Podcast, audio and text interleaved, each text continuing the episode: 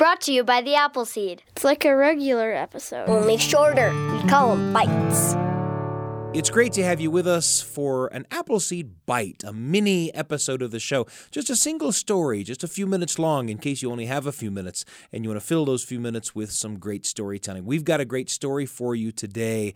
And of course, we drop a few of these bites every week in preparation for our episode drop on Thursdays. That's a full hour long episode filled with stories for you and your family. This Thursday, look for an episode featuring a terrific story from Kim Weitkamp, the wonderful Ohio storyteller, recorded live in the Appleseed studio, a story called The Lap, a story for anyone who just needs to know that they are loved no matter what. And that's you and me and everybody, isn't it? You'll also hear a terrific outer space adventure in that episode. Don't miss it. That's on Thursday. In the meantime, I'm thrilled to have Brian Tanner, the Appleseed producer, here in the studio with me. Brian, it's great to have you with me. Hey, it's always fun to be here. You know, we're talking about outer space, we're talking about Kim Weitkamp, we're talking about everything coming up on Thursday, but we've got something magical happening right now. Tell us what we're going to hear. Yes, let's think really small for this for this story. So I've got a story for you called The Short Tale of Erica P. Spunk, which Gotta love that name, right? Sure. I already love it. it is by Mark Binder, who is an author and storyteller. And what I really loved about this story is that it's about someone who sets out deliberately to become a folk hero. Somebody has looked at you know the range of folk heroes that that she is hearing about in all the stories and Sure. she's like wait a minute there's a hole here why aren't there any women and she's like well why why can't i be a folk hero and i love that she just takes that on herself The tale is called The Short Tale of Erica P. Spunk. The teller is Mark Binder, and we're happy to bring it to you here on the Appleseed. The Short Tale of Erica P. Spunk. Once upon a time, there was a little, little, little, little, little, little, little, little baby by the name of Erica P. Spunk. She was so small that her mother was afraid that if they ever gave her a bath, that she'd wash down the drain. And Erica naturally became a little bit afraid of the water. So everywhere she went, she always carried an umbrella with her. Well, she stayed inside a lot, and she read a lot. She read a lot of folk tales, and she realized something. All of the folk heroes were men. You had Paul Bunyan, big lumberjack guy. You had Pecos Bill, big cowboy guy. You had Mike Fink, big riverboat guy. John Henry, big steel driving guy. Where were all the women folk heroes? Well, Erica decided that she had to do something about it. So she set out west, which is one of those things that a lot of folk heroes do. She started to walk. She walked and she walked and she walked until she came to the edge of the Mississippi River.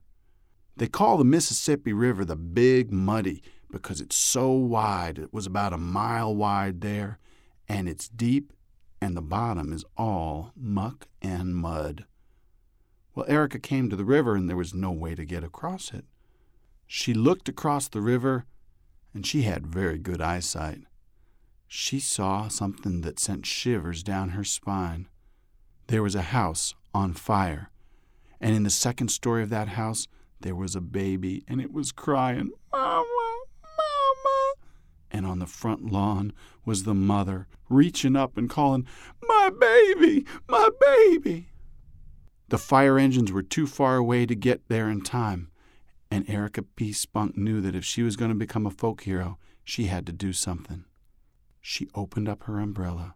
She flipped it upside down. She hopped inside and she began to paddle across the Mississippi River with her hands. She was about halfway across the river when she found out something that you probably already know. Umbrellas make really lousy boats. They got a round bottom, there's no keel. The umbrella started to tilt sideways, and when it tilted sideways, water began to rush in. And when the water began to rush in, it tilted even further, and then all of a sudden it flipped over. Erica just had time to catch a breath as she sank beneath the water. On the way down, she was thinking to herself, Oh my goodness, this is a horrible ending for a folk story. This is more of a tragedy. I can't go out like this. But she didn't know how to swim. But there was no time like the present. So she folded up the umbrella and she tucked it into her belt. She began to swing her arms around and kick her feet, kind of like she'd seen people doing when they were swimming. And it turned out that Erica P. Spunk was a pretty good swimmer. She shot out of the water like she was a flying fish. She flew into the second story window of that house. She grabbed that baby. She ran downstairs. She came out on the front lawn and she handed that baby to the mother.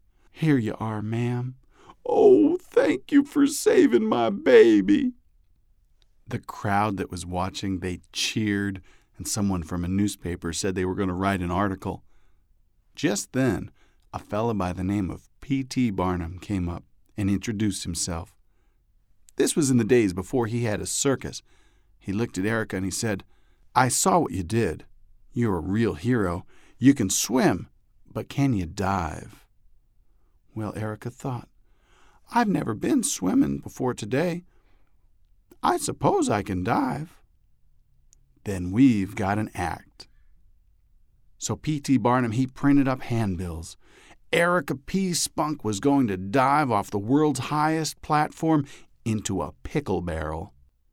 They built the platform next to the Mississippi River. It was a 157 feet tall. A crowd gathered, and P.T. Barnum he charged them each a nickel just to watch. Erica P. Spunk, she climbed up that tower. It took a long time to get up to the top, and when she reached the top and stood on the little platform, she looked down and she thought, This is a really dumb idea. The pickle barrel looked to be about the size of a nickel, and she didn't know if she could hit it. But she'd given P.T. her word, so she leaned forward and she dove.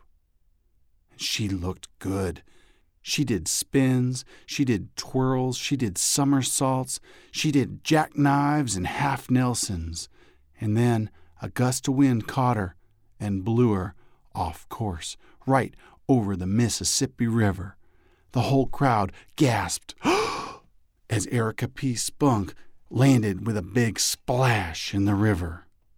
Everybody waited on shore and then a moment later, she shot out of there like a girl out of a cannon. She landed next to the pickle barrel, and she looked good. The crowd cheered, and P.T. Barnum smiled. He knew they had an act. Well, they toured all the way down the Mississippi River until they got to New Orleans, where PT had a special advertising promotion. Erica P. Spunk was going to race a steamboat and a sailboat. But just then, a hurricane started to blow in. Now, New Orleans is a low lying city, and a hurricane could be devastating. Erica spent the whole morning towing boats into dock, but the hurricane wasn't going anywhere. At last, Erica looked at PT and said, I got to do something.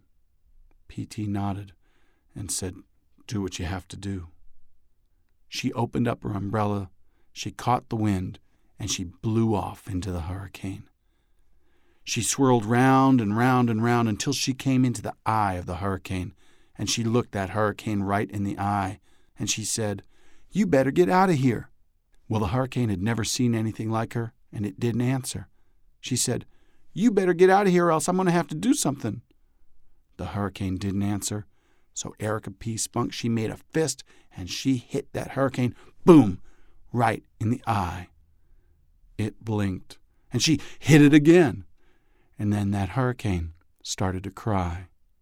Now, you know that if Erica P. Spunk had been a male folk hero, she would have wrestled that hurricane to the ground. She would have tied it up with a bow and put it in a box. But she wasn't. She saw that the hurricane was crying, and she felt kind of sorry for it. And they got to talking, and turned out they had a lot in common. The hurricane slowly drifted out to sea leaving the city of New Orleans in peace. P.T. Barnum, he waited up on shore for a long time, and when it got dark, he finally left. Some folks say that Erica P. Spunk drowned in that hurricane. Others say that she blew all the way to England, where she became known as Mary Poppins. But the truth is that Erica and that hurricane, they fell in love and they lived happily ever after.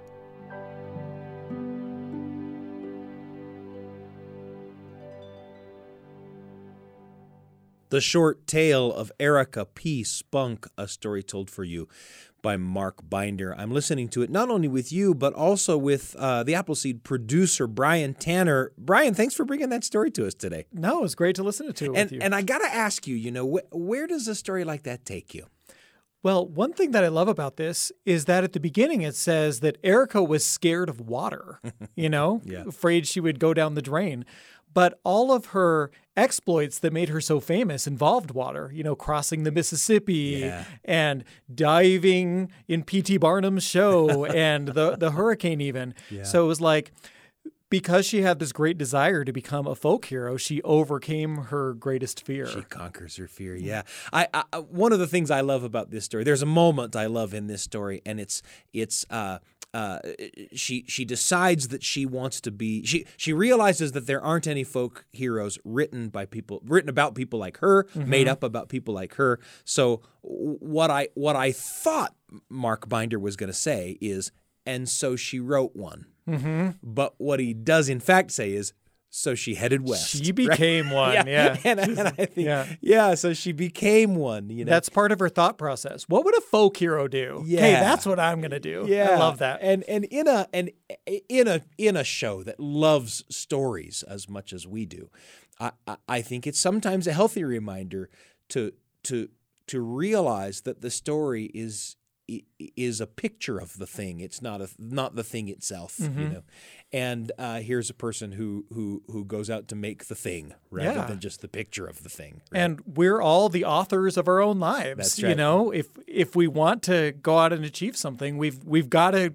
We can't just sit there and think of the story of how, what it would be like. You have to actually go out and do it. That's right. Yeah, you actually have to go out and do it. And and it's fun for me that a tale that is as fantastical as this one is still holds that I think substantive little lesson in it, you know? Yeah. It's a pleasure to listen to with you, Brian. And also, of course, we want you to join us uh, on Thursday for the episode that we'll drop then featuring Kim Weitkamp, the wonderful Ohio storyteller who will tell a story called The Lap about, well, about the fact that every one of us needs to know that we're loved no matter what. That and why not? An outer space adventure to boot.